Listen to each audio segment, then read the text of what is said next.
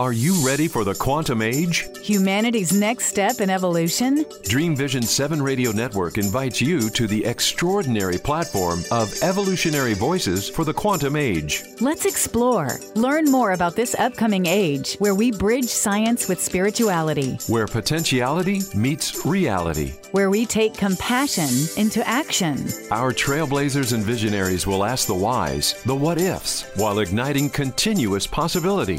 Come along with us into an age beyond what we know today, where we can grow together in unity consciousness. Experience evolutionary voices for the quantum age, Monday through Friday at 8 a.m. and 8 p.m. Eastern on DreamVision7Radio.com.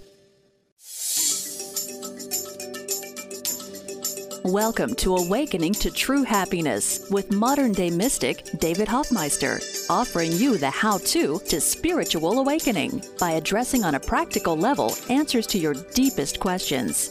David Hoffmeister is a world renowned teacher of A Course in Miracles and has been traveling the world for the past quarter of a century, offering his wisdom to audiences wherever invited.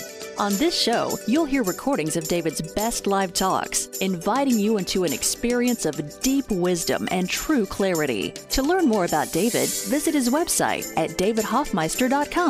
Awakening to True Happiness with David Hoffmeister is part of Evolutionary Voices for the Quantum Age, heard Monday through Friday at 8 a.m. and 8 p.m. Eastern on the Dream Vision 7 radio network.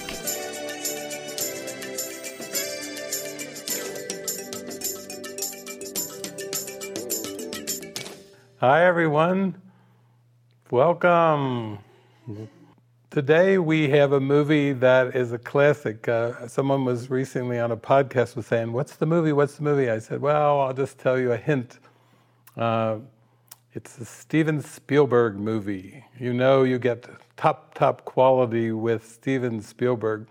Some of you might remember that there was a team of Steven Spielberg and Kathleen Kennedy and Frank Marshall. Oh my gosh, those three people together made the most spectacular movies ever. Uh, and today we are going to watch the movie from 1989 called Always with Richard Dreyfuss and Holly Hunter and John Goodman. And what is particularly helpful about today's movie is Today's movie is, you might say, Jesus helping us go at the jugular of, of the ego. In other words, you know, you know, if you have dandelions in your yard and you don't want them there, you have to take the dandelions up by the root. You can't just chop off the top with a lawnmower because they'll they'll grow back. And with the ego, you have to go all the way to the root. You have to go all the way to the jugular to be free of it. And what is the ego's jugular is the, the its most boasted gifts, its its weapons against the light, its weapons against the mind remembering Christ and remembering God. Well, Jesus, out of his 31 chapters in A Course in Miracles, he spends chapters 15 to 24. That's right, nine chapters on one topic. And there is no other topic that gets nine chapters in a row. So you know that when Jesus is talking about these nine, they're kind of placed in the middle of the text. Like he warms you up, and then he goes, okay, I'm going to pull the blinders off here. And when I pull the blinders off, we're going to look deeply into the core of the ego's belief system. And this is the part that you will be most resistant to. Back around 1990, 1991, I spent a lot of time up at the Foundation for A Course in Miracles with Ken and Gloria Wapnick. And my friend Dorothy, who I talk about a lot, she was up there and I met her, and she was uh, she was working, you know, on the uh, in the garden or working in the kitchen. But she told me that whenever Ken would do workshops on these chapters, uh, special love and special hate relationships, that she said the funniest thing would happen that, sh- that the kitchen team would have to buy seven times as much food for these workshops. People would stuff their faces. You know, you ever had done that when you're nervous and you start the munchies and then you just you're nervous, you don't feel too good, you munch and munch and munch, and then two hours later you're munching uh, that happened to me one time at a Course in Miracles group where I started to go really deep into the metaphysics, and suddenly it got so tense for everybody in the room that they all lunged for the snacks on the coffee table at once. it was like, no mas, no more. I'm going to stuff some food in there because it's too, we're getting too deep, it's getting too threatening. And what, what basically what Dorothy was saying was the resistance to what we're going to look at today is enormous. So don't be hard on yourself if you go have a hot fudge sundae after the movie today. Uh, just chalk it up to a little resistance and be kind and gentle. And then uh, just be careful you don't go for an apple pie afterwards, you know. We don't want to have any uh, anorexia, bulimia issues coming out of today's uh, session because this is deep stuff. And that's why every other Saturday I'm just going to show the classics. I'm just going to show our all time great classics from the Movie Watcher's Guide to Enlightenment. This is only the primo stuff, absolute primo stuff. It's absolutely free, so you can just join in, and I'm sure other people will hear about it as it ripples out, but we're going to go very deeply into it.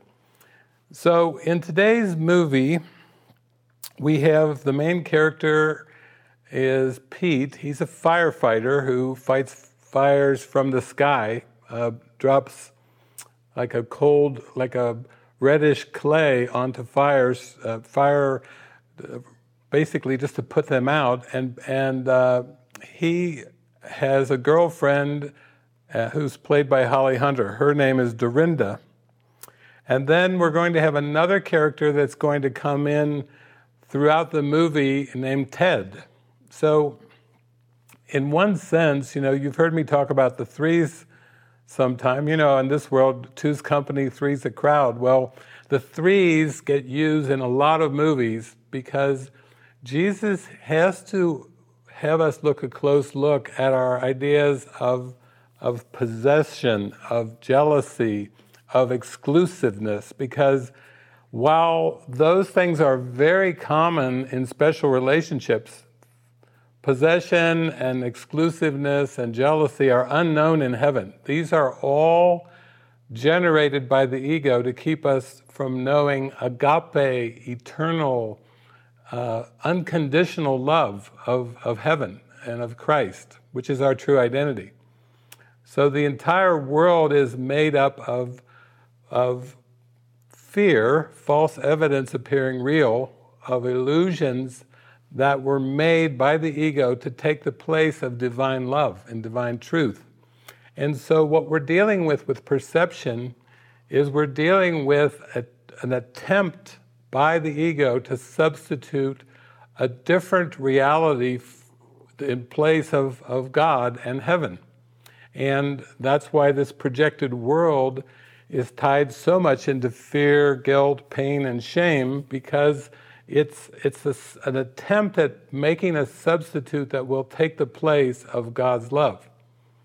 And, you know, sometimes people have told me an acronym for ego, when I've traveled around the world, people will say, oh, yeah, ego, edging God out. this is like trying to edge God out completely. I'm talking about complete amnesia, making up a darkness that is so dark, so pitch black, that, that light cannot enter. And that's what the ego's attempt is. The ego's attempt to make an alternate reality, which we now are told, obviously, from Jesus, that this is not reality at all. It's just an attempt at making a substitute for eternal life with God. So, also, we have a, a, character that's a friend of Pete and Dorinda named Al, played by John Goodman. And we have Hap. Uh, Hap, Audrey Hepburn. Is anybody else a, a beautiful fan of Audrey Hepburn? What a gracious, loving, angelic uh, presence was Audrey Hepburn. You know, she just had a presence. And this is her last movie that she appeared in, and she's appearing in an angel like character. Isn't that beautiful? Her last movie is, is an, like an angel character. That's a perfect happy dream symbol to have uh, to play an angel character if you're an actress. And some of you know that, yeah, there's a lot of those things that happen. You know, Peter Sellers, probably one of the greatest greatest comedians in the history. His last movie was Being There. It was all about being in the present moment and, and not buying into any of the projections of the world. Or uh, uh, Spencer Tracy and Katharine Hepburn, you know, guess who's coming to dinner?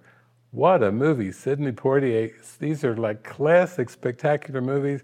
That was, he was married to Katharine Hepburn, and, and uh, I think he died about two months after that movie was made, finished.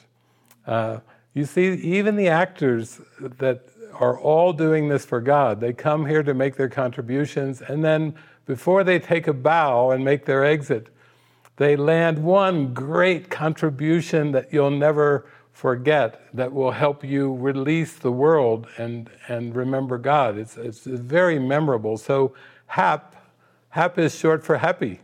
How about that? An angel called HAP for happy. So, I thought to start this movie off today, before we get into the movie, I want to really prime your mind, prime our mind for the spiritual awakening. Because this is definitely a relationship movie. We're going to see it acted out. We'll see the special love relationship acted out. The special love relationship is interrupted occasionally by special hate. And, and we've seen that in relationships on earth. Oh, I love you, I love you, you're the greatest, you're the only one. Get out. you know, you're the one, you're my Valentine forever. Uh, never speak to me again. If you call me again, I'm getting a restraining order. you know, it's, it's bizarre what we have invented. The ego invented a bizarre world with bizarre relationships and everything about this projected world is an invention. That's, that's a workbook lesson. I've invented the world I see. Even the words are, are totally inventions. In fact, Jesus says that one, his workbook lesson 184, he says, you know, for a time, you're going to just have to be willing to let the words be spoken through you and used through you to point to the unreality of the world. But then he's going to tell you, Actually, I want you to go into the quiet and have quiet spaces where you let go of the words completely, all of them. because God didn't invent words. Those are an invention of, of the ego to basically guard against true communion. You know, ever have that moment where you're just gazing in someone's eyes and it's, it's wordless silence and you feel all the euphoria of heaven? You don't even need to put the words I love you in there because it's, it's a given. You feel it, you experience, you know that intense love. You don't even need, need the words I love you because it's so deep. But actually, the Holy Spirit is trying to help us re engage with, uh, we'll call it true communication with the Holy Spirit, which is really just let the Holy Spirit speak through you, smile through you, laugh through you, hug through you. Let the Holy Spirit use what the ego made the body, the words, everything, the images for the purpose of releasing your mind from the images entirely and seeing them anew with the Holy Spirit's uh, forgiveness interpretation.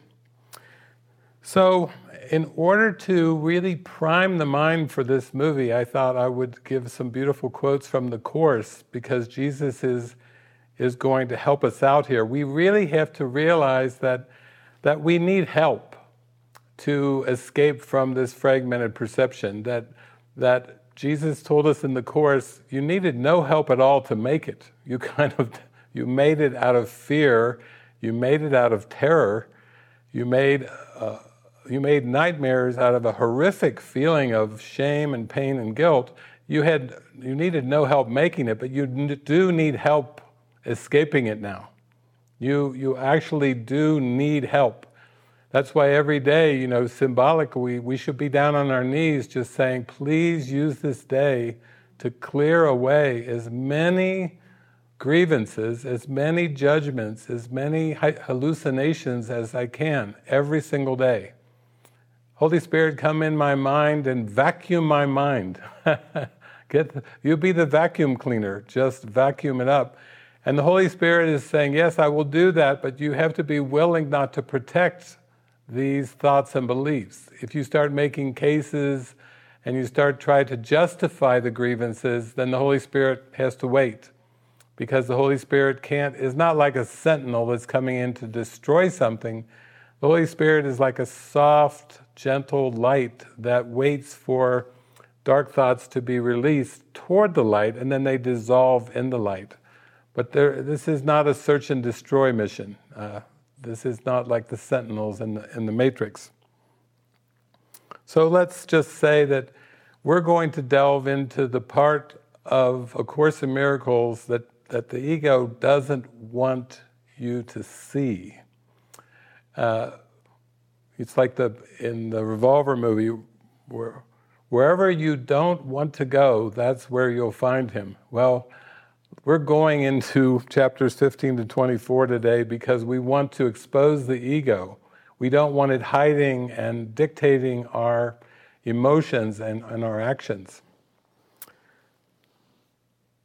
Chapter 16 The special love relationship is the ego's chief weapon for keeping you from heaven.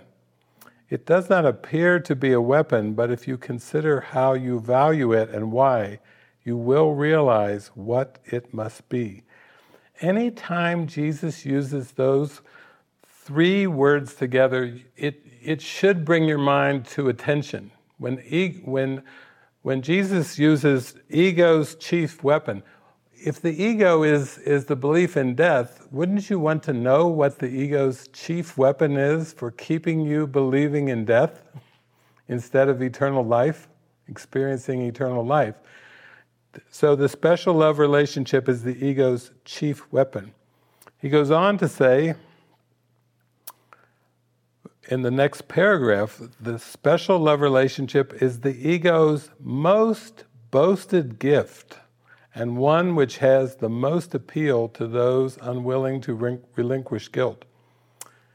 Ego's most boasted gift. Hmm. If the ego is a death wish, and what we're going to look at is the ego's most boasted gift. I would say we're looking at the key to the kingdom today.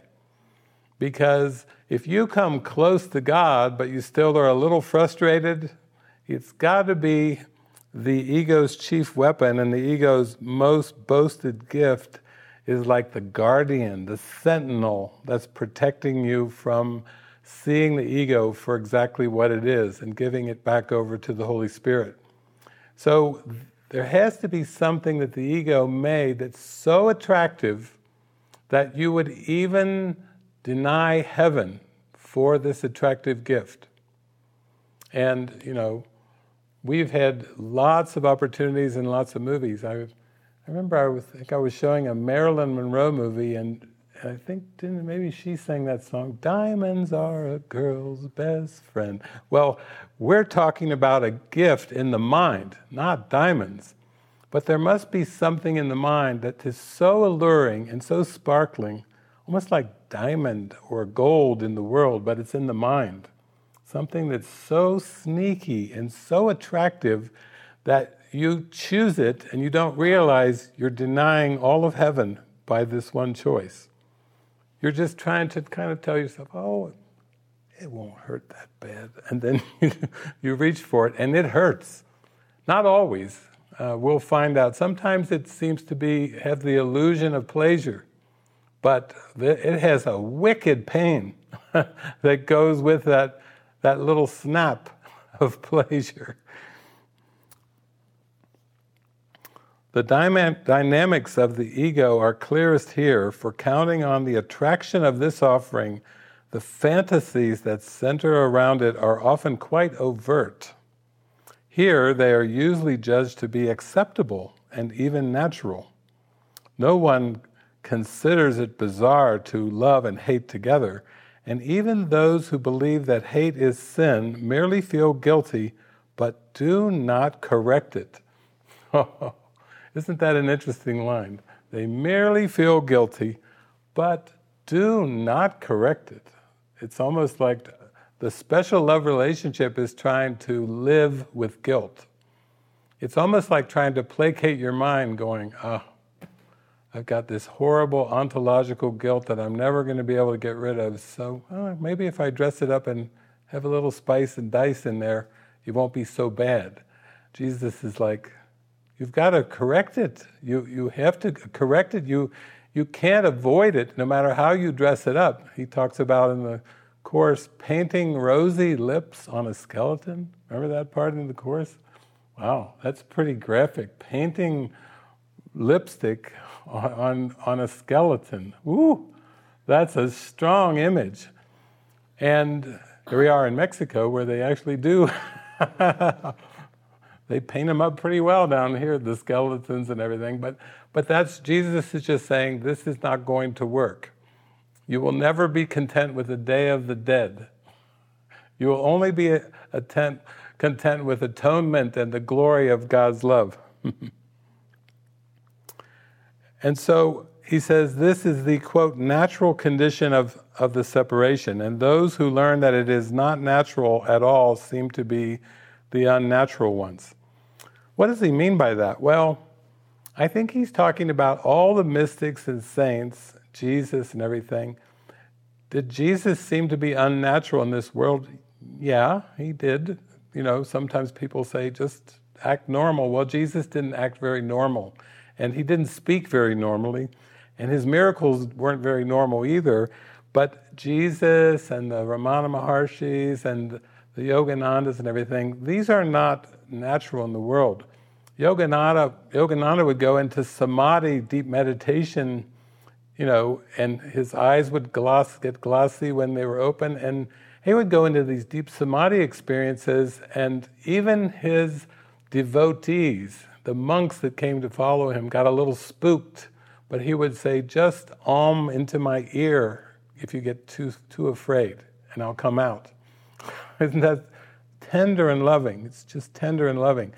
But everything that we think of in this world as relationships uh, are are basic. All the romantic aspects, all the the exchange of gifts and the exchange of compliments and the, all the things that go on to the, the whispered nothings in, into the ear and all those things.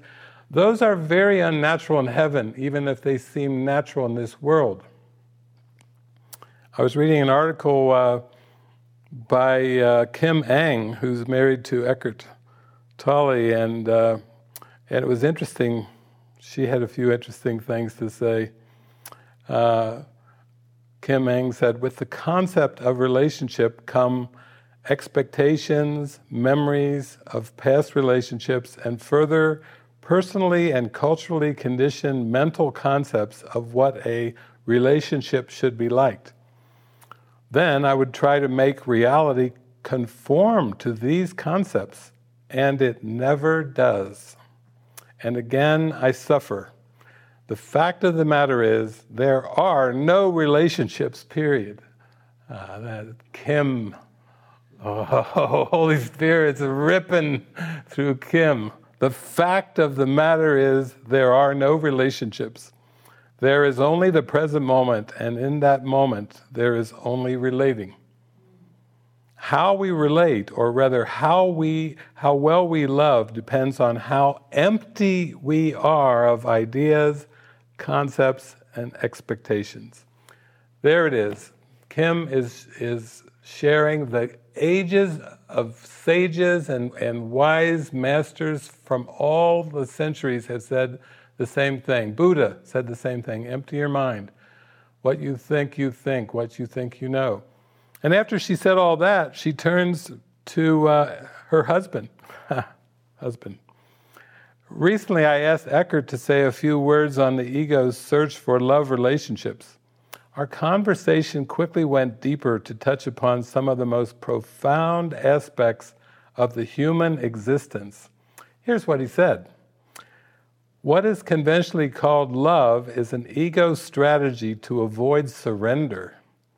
You are looking to someone to give you that which can only come to you in the state of surrender. The ego uses that person as a substitute to avoid having to surrender. The Spanish language is most honest in this respect. It uses the same verb, te quiero, for I love you and I want you. What is te quiero? I always say te amo. People. I know. Eh, te amo. I, I love you with no conditions. So, so here they're pointing out that he's pointing out that te quiero, I love you, and I want you are used as the same, synonymously. To the ego, loving and wanting are the same, whereas true love has no wanting in it, no desire to possess for your partner to change. The ego sh- singles someone out and makes them special it uses that person to cover up the constant underlying feeling of discontent, of not enough, of anger and hate, which are closely related. These are facets of an underlying deep seated feeling in human beings that is inseparable from the egoic state.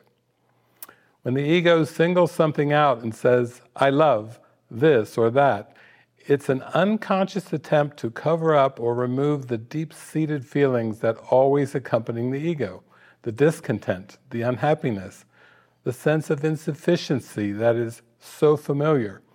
For a little while, the illusion actually seems to work.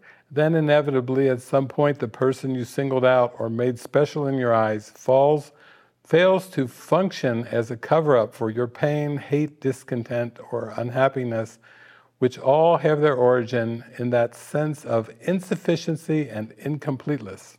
Then out comes the feeling that was covered up, and it gets projected onto the person that had been singled out and made special, who you thought would ultimately save you.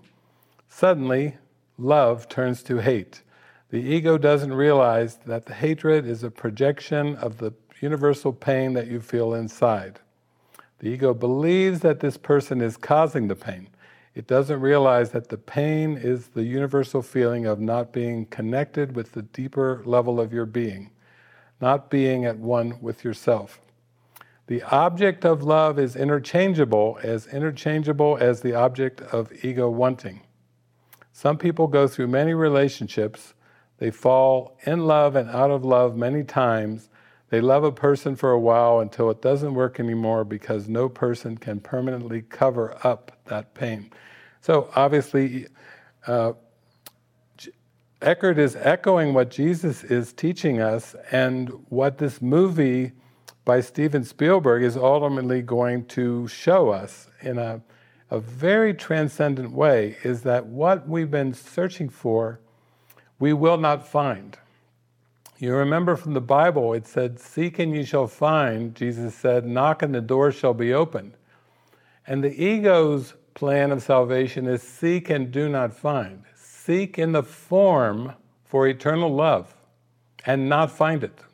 Because love, ultimately, we, we've said God knows not form, and when you seek for love in an object, you are trying to make an object or an object of possession to take the place of an eternal state of being.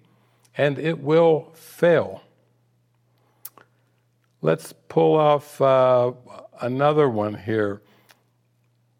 Uh, there's a section called The Holy Instant in the Laws of God. And then Jesus said today, he, he subtitled it, Where No Man or Woman Has Ever Gone. That's a nice subtitle. The Holy Instant in the Laws of God, where no man or woman has ever gone. It is impossible to use one relationship at the expense of another and not to suffer guilt and it is equally impossible to condemn part of a relationship and find peace within it. And here's the, the, the main line. If you remember one line for this movie today, Under the Holy Spirit's teaching, all relationships are seen as total commitments, yet they do not conflict with one another in any way. Perfect faith in each one for its ability to satisfy you completely arises only from perfect faith in yourself, and this you cannot have while guilt remains. And there will be guilt as long as you accept the possibility and cherish it that you can make a brother into what he is not because you would have him so. What does he mean by that last thing about the possibility and cherishing it that you can make a brother into what he is not? That's just trying to make a brother into flesh instead of the spirit that they are. So to see a brother as a body means that you see yourself that way. And Jesus simply was a beautiful demonstration of simply going beyond the body and beyond the five senses to the actual reality of spirit. So he saw the Christ in everyone and everything. It didn't matter what they seemed to do or, or didn't do. You know, they brought the woman uh, who they said, the Pharisees said they, they'd caught a woman in the act of adultery, and then they tried to trap Jesus and say, And what do you have to say of this woman? Knowing that Jesus was, was talking about the Ten Commandments and emphasizing the first two, and he was actually trying to, uh, to bring to life the commandments of the Torah in a living experience, but they thought they would trap him because the Ten Commandments say, Thou shalt not commit adultery. They caught her in the act. And then Jesus basically said, He who is without sin, let him cast the first stone. Because Jesus knew that the Christ doesn't commit adultery. The Christ doesn't even have a body to commit adultery. the Christ is pure innocence, pure eternal love. And that's why he, he answered their question with a question, he, let he who is without sin, let him cast the first stone. Because Jesus knew that Christ was eternal love, Christ would be casting no stone.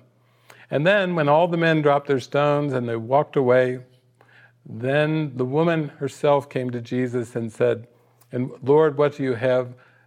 And what do you say of me? And he said, You know, he said, Go your way and and sin no more. In other words, you are divinely innocent. Now stay in that innocence. Your sins, in reality, have not happened because all sins are in bodies and the Christ is not a body. So he was simply looking at her and speaking to her from the Christ presence to the Christ presence, knowing we are innocent. We are forever innocent in our Father because our Father created us as spirit. So that's why he said, Before Abraham was, I am. He was totally identified in the spirit and not identified with the body at all. Is the Christ a man? No. Is the Christ a woman? No. Was the Christ ever a man? Actually, no. Jesus tells us in the Course when it says in the Bible, the Word was made flesh, he says, strictly speaking, this is impossible. Because he knows, of course, that's what he was teaching that divine mind and divine light and love never enters the body. The body is like a puppet that the ego made, and the body can be used by the Holy Spirit, like it was with the body of Jesus, to demonstrate the Christ, but, but spirit never enters into matter. There's a, another uh, beautiful being of light called uh, Mary Baker Eddy. You know, she said, "There's no mind in matter. There's no life, truth, substance, intelligence in matter." She was echoing what Jesus is teaching in the course as well. The Word was made flesh is just talking about a, a demonstration, but the Word of God is "I am as God created me," Spirit, and that never enters flesh. So everything of this projection is definitely a hallucination. And when Jesus says, Forgive me your illusions, he's actually telling you to forgive history. He wants you to actually go into the holy instant and actually forgive history. Forgive the apostles, forgive Mary Magdalene and the women's corps, forgive Jesus, the body, forgive the Bible, forgive the New Testament. While you're at it, why don't you forgive the Old Testament too? You see, he's asking us to forgive history and accept ourselves as the Christ, the one Christ, the one Christ we always have been, always will be. This is how deep it goes. He's actually telling us this present moment is literally all there is, and there is nothing else. You have so little faith in yourself because you are unwilling to accept the fact that perfect love is in you, and so you seek without for what you cannot find within. I offer you my perfect faith in you in place of all your doubts. But forget not that my faith must be as perfect in all your brothers as it is in you, or it would be limited gift to you.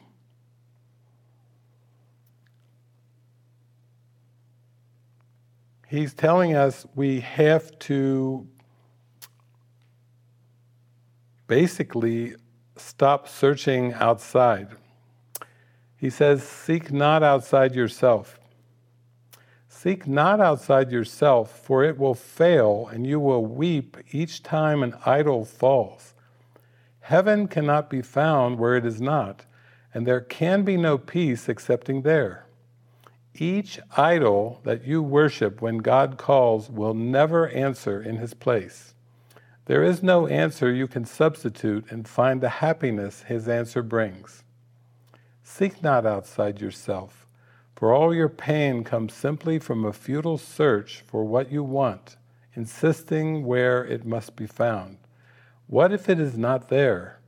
Do you prefer that you be right or happy?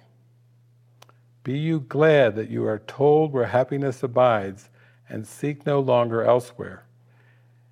You will fail, but it is given you to know the truth and not to seek for it outside yourself.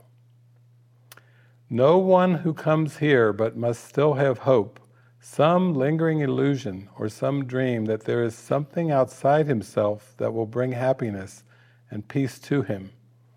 If everything is in him, this cannot be so. And therefore, by his coming, he denies the truth about himself and seeks for something more than everything, as if part of it were separated off and found where all the rest is not. This is the purpose he bestows upon the body, that it seek for what he lacks and give him what would make himself complete. And thus he wanders aimlessly about in search of something that he cannot find, believing that he is what he is not.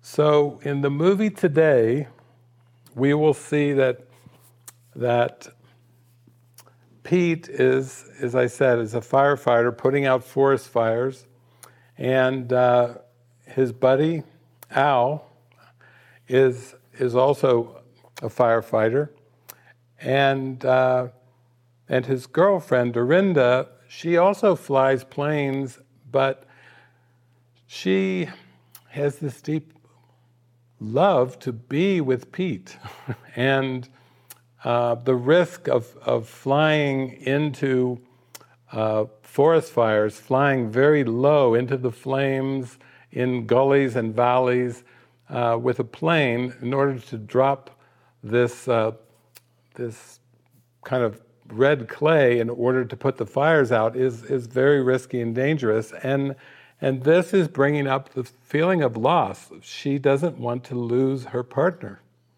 And this is a hallmark of special relationships. The underlying unconscious belief is the fear of loss. Why do people spend so much time people pleasing except they're afraid to lose the object of their affection.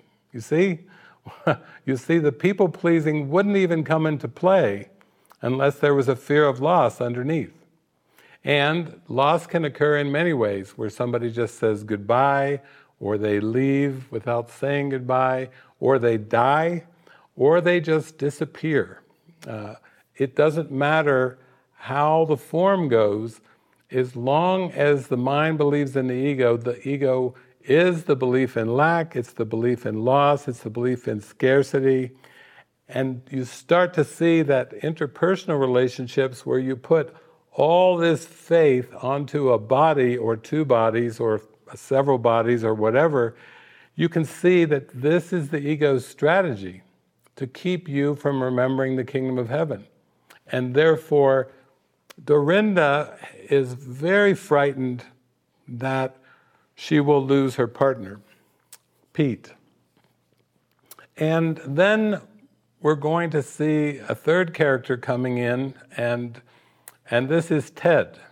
And, and Ted is going to come, we'll see in the movie, to deliver a birthday present uh, as part of his job. Fly, deliver a birthday present to Dorinda for her birthday. And basically, uh, he, he is very drawn also to uh, Dorinda. But we'll see as the movie goes on that this movie is an absolute classic for undoing all the aspects of specialness um, exclusivity, jealousy, privacy. Uh, we're going to see the main character, Pete, uh, say the words, you know, you know, that's my girl. And uh, the Spirit will use that focus on that's my girl, that's my girl, that's my girl, in a way so that when Pete is in a different form, we'll say, not an earthly form, uh, he's going to be used in a way where he has to speak what he wants to learn. He has to teach what he wants to learn. He has to actually learn how to give, truly give. Because the angel will tell him nothing that you did just for your personality self, you, can, you don't take that with you. Only what you have given is what stays with you. Because only the thoughts of God can be given and received. When you try to share the ego, it's like trying to share nothing. And, and you actually can't share nothing that seems to be contradicted in the ego's perception because we seem to see uh, ego alliances all the time. But, but J- basically, Jesus is saying is no, when you believe in the ego and try to share the ego's thought system, you have a private mind with private people and private worlds, and that is a private hallucination that has nothing to do with forgiveness and nothing to do with reality. It's basically saying that, that whatever you're perceiving in this world is coming from a filter of ego, and it's just your own belief in private minds and private thoughts. And everyone in the world acts out that egoic belief. It, it, Jesus even says the ego peoples the world with so when, the, when he uses people as kind of a verb, the ego peoples the world, he's basically saying that's what projection is. The characters of the past are just shadowy figures, and yet when you believe they're real human beings, you get upset because it seems like they're attacking you from outside. there, there, there is an external attack going on. But, but the body is, is external it's the, it's the peripheral part of the mind where perception is. Jesus says the body is outside you, but it seems to surround you. And then he says, Seek not outside yourself. Don't try to find salvation in bodies. You will not find salvation in bodies. That, that is an attempt of the ego to make a solution to the ontological pain of the belief in separation. So the world was made to offer an alternative reality, which isn't really reality, and it's, it's like it's just an alluring attempt to try to avoid accepting the atonement and realizing you're a perfect creation of God. Even though they have had different perceptions of, of what the relationship should be, and that always is the case with interpersonal relationships because private worlds never meet. You, you can seem to share aspects of perception, like a house or a, a bank account or children or family or whatever, but the, but this is a world of projections and fantasies. And what Jesus is showing us is the mind that believes in the projection is afraid of surrendering and opening to God's love. So even in their case, you know, they both kind of share what they're feeling. She's like feeling, you know, I can't go on like this. Um, either you're going to agree to, uh, uh, she says, she threatens to learn how to fly tankers herself. He says no. She says, "Oh, I make you a deal. I won't fly the tankers. I won't go that route. But, but here's what I need from you because of the fear of loss. It's so high." And then he capitulates and says, "Oh, let me share you this idea. Try to keep an open mind." And he he joins in the fantasy of the future of Flat Rock. Uh, to and joining in fantasies can only uh, weaken the fear, but it doesn't eliminate the fear because the fear doesn't have anything to do with the future. And the fear doesn't really have anything to do with the past. It's the fear of love. It's the fear of redemption. It's the fear of the light that is the greatest fear of the sleeping mind. And even to try to join in fantasies or illusions may minimize the fear momentarily because there's like a, a momentary agreement. She was basically offering the threat as soon as he said, No, I'm not going for it. You know, and she ch- let's ch- let's talk about something else. You know, it was too the fear of loss is is so extreme but the fear of loss is really not what it's about. It's actually the, the, the, fear of the light, it's the fear of reality. It's the fear of giving up fantasies for reality, of spirit. So Jesus says in, in chapter 16 the special relationship is a strange and unnatural ego device for joining hell and heaven and making them indistinguishable and the attempt to find the imagined best of both worlds has merely led to fantasies of both and to the inability to perceive either as it is. The special relationship is the triumph of this confusion. It is a kind of union from which union is excluded, and the basis for the attempt at union rests on exclusion. What better example could there be of the ego's maxim, seek but do not find? So, when Jesus says in the Course, minds are joined, bodies do not, he means it literally. He means that literally we're, we're one mind. We, we live and have our reality in the mind of God. And the attempt to join bodies or private minds with private thoughts is the attempt to make a compromise approach to find happiness, to join heaven and hell. Well, heaven, the kingdom of heaven is within. It's a pure heaven, it's a light of love, abstract love and light. I had three revelatory experiences years ago where the whole world disappeared and everything was nothing but light. And that's that light is the light of reality. But all attempts to forge a relationship in the external, which is what the physical projected world is, in the projection, is a futile attempt to join heaven and hell. You can't join heaven and hell. In fact, the Bible even says perfect love casts out fear. But basically, Jesus is saying if you bring truth and illusion together, one will disappear, the illusion part, and the truth, the light, will remain. So we can see in this in this movie that that there's they're acting out all the attempts to try to make it work. I've heard people say too, relationships require a lot of work. You have to work at them and work at them and work at them.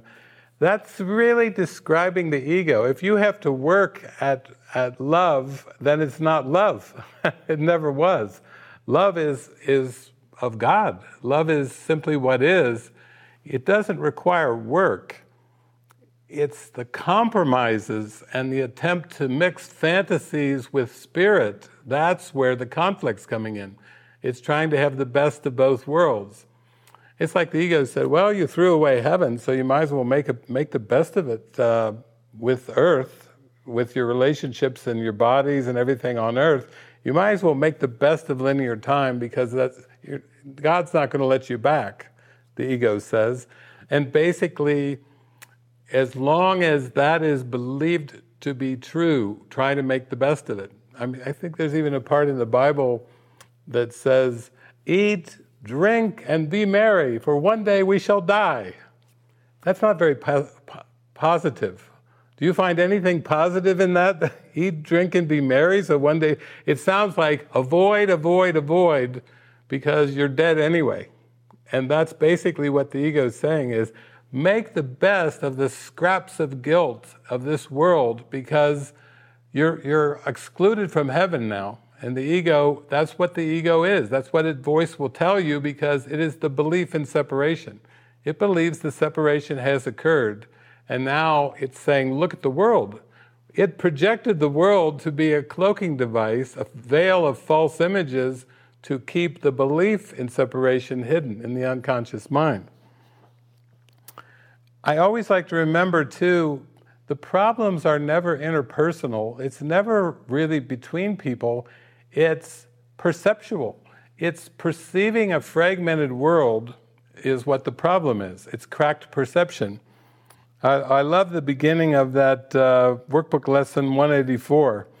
The name of the lesson is The Name of God is My Inheritance, but, but just the first paragraph is so helpful for us because just the first paragraph of that workbook lesson reminds us that it's a perceptual problem. Jesus says, You live by symbols. You have made up names for everything you see. Each one becomes a separate entity identified by its own name.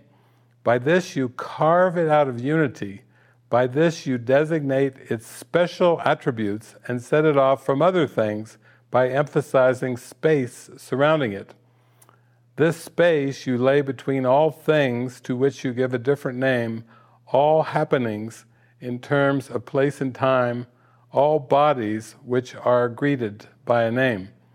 So basically, what Jesus is telling us is the special love relationship is an attempt to exclude union. Union is God. Union is I and the Father are one. Union is spirit. That's the only union. He makes this very clear in his workbook lesson where he basically says, I am one self united with my Creator. And he says, You believe there are different kinds of love, but there aren't.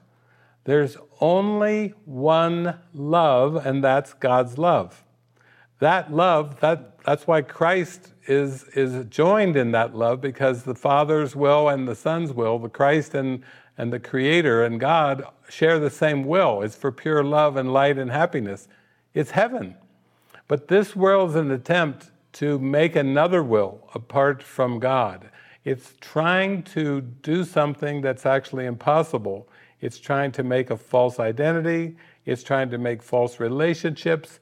It's trying to make false achievements, false sense of worthiness. Basically, it's trying to prove that union can be found in the substitute for love. The world is the substitute for love, it's a projection of error, and now the attempt to seek outside in that projection is an attempt to find happiness and joy and love in what was made to cover over love. You know, it's it's like uh, it's like if you if you caught fire and and your clothes were on fire, and your shoes were on fire, and your hair was on fire, and you had a choice. You could jump in a pond, or you could jump into a forest fire. And Jesus is saying, trying to love and form is like trying to jump in you're on fire and you're jumping into a forest fire to put it out. He's just, without using the word stupidity, let's just say that the, the human race is a projection of ignorance, and the ignorance is the ego belief in the mind. It's not like the people are ignorant because they're just projections. But the ego belief that people's the world, that's where the ignorance is. Ignorance is simply means not knowing. If you don't know who you are, then that's the one thing that that would be the worst thing to be mistaken about because if you're a creation of God and now you're claiming ignorance, then that that's just claiming uh, you're denying God. You're denying God and God's create, creative power and ability. So the, everything that is pursued, that's why it's called the ego's chief weapon. That's why it's called the ego's most boasted gift. is because we can see there's a lot of attraction and passion, and there seems to be playfulness and fun, and and there's witty banter going back and forth. Although I do notice in their relationship, they do like to launch the the I call them affectionate insults. She calls him a fathead, and he's got a, a, a pig head. He's pig-headed. He calls. Uh, this is typical of relationships on earth. I think they're trying to be affectionately insulting. But you see the contradiction. What, what is so affectionate about an insult? You know, if you're, if you're uncovering the belief in the mind, you have to start to realize that even this love hate relationship, you know, she sees him coming in, he almost died coming in with his plane when, when his propellers stopped. And so what does she do? She marches down there and jumps in a plane and goes up and flies wild and crazy to prove the point of how insane uh, his actions were. That's not really the most sane answer to insanity. Oh, I'll show you how insane that is. you see? That's, that is, this is the ego's relationships. Only in projections is there such inconsistency and such uh, absolute insanity, contradictions in terms, contradictions in emotions. There's nothing stable about the projected world. There is nothing stable. Thank you for listening to this edition of Awakening to True Happiness with modern day mystic David Hoffmeister. You can access more of David's teachings by visiting his website at davidhoffmeister.com. Tune in to David again next week on Evolutionary Voices for the Quantum Age, heard Monday through Friday at 8 a.m. and 8 p.m. Eastern on the Dream Vision 7 radio network.